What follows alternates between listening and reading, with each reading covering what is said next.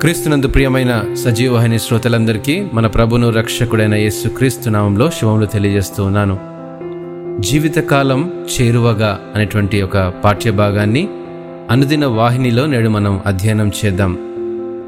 ఆశ్రమంలోనికి ఒక వృద్ధ మహిళను తీసుకొని వచ్చారు ఆమె బంధువులు. తాను ఒంటరిగా ఉంటూ దిక్కుతోచని స్థితిలో ఉన్న కారణంగా ఆ చోటికి వచ్చినట్టు గమనించింది అదే ఆశ్రమంలో పనిచేస్తున్న సలోమి. ప్రతిరోజు లోపల తాను పడుతున్న వ్యధ తడసిపోతున్న తన కళ్ళను గమనిస్తూ పరామర్శించడం మొదలుపెట్టింది సలోమి. తన జీవితంలో జరిగిన బాధాకరమైన సంగతులను పంచుకుంటూ చేదు అనుభవాలను చెప్పడం ప్రారంభించింది.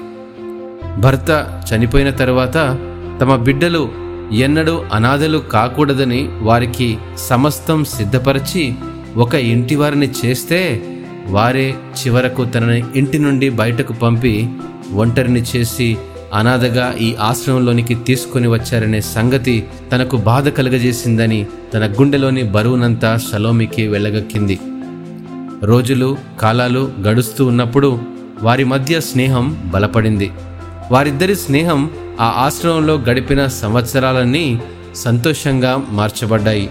నీ స్నేహం నా ఒంటరితనాన్ని తీసేసిందని ఆ మహిళ సలోమికి తన కృతజ్ఞతలు తెలియజేసింది. అందరూ ఉన్నా కొన్నిసార్లు మనం ఒంటరి వారమే కదా?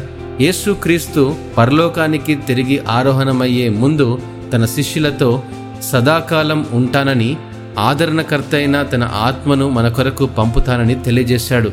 అంతేకాదు ఆయన ఆత్మదేవునిగా వారిలోనే ఉంటూ వారితోనే ఉంటూ మరియు వారి మధ్య నివసిస్తూ ఎన్నడను వారిని అనాథలుగా విడువను అని వాగ్దానం చేశాడు యోహాను సువార్త పద్నాలుగవ అధ్యాయము పద్దెనిమిదవ వచనంలో.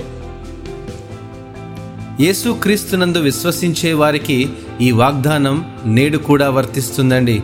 యోహాను సువార్త పద్నాలుగవ అధ్యాయము ఇరవై మూడవ వచనంలో యేసు ఒకడు నన్ను ప్రేమించిన ఎడల వాడు నా మాట గైకొనును. అప్పుడు నా తండ్రి వారిని ప్రేమించును. మేము వాని యొద్దకు వచ్చి వాని యొద్ద నివాసము చేతుము. మనలో నివాసముంటానని ఆనాడు శిష్యులతో ప్రమాణం చేసిన త్రియేక దేవుడు నేడు మనతో కూడా ఉన్నాడు ఉంటాడు అనటలో ఎట్టి సందేహం లేదు. ప్రియ స్నేహితుడా ఈరోజు నేను ఒంటరిగా ఉన్నాను అనుకోవద్దు. మనతో జీవితకాలం చేరువగా ఉండే నమ్మకమైన స్నేహితుడు మన ప్రభువు మన వ్యధలోను బాధలోను మరియు అత్యంత లోతైన పోరాటాలలో కూడా మనతో ఉండి మనలను నడిపిస్తాడు విడిపిస్తాడు. మన ప్రతి పాపమును క్షమిస్తాడు. మౌనంగా మనం చేసే ప్రతి ప్రార్థన తప్పకుండా ఆలకిస్తాడు. ఇంకా మన గుండెలోని ప్రతి బరువును మనం మోయలేని ప్రతి భారాన్ని ఆయన భరిస్తాడు.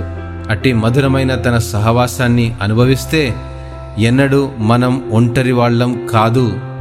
అట్టి సహవాసాన్ని కలిగి ఉండడానికి ప్రయత్నం చేద్దామా? దేవుడు ఈ యొక్క మాటలను ఆశీర్వదించినగాక. ఆమెన్.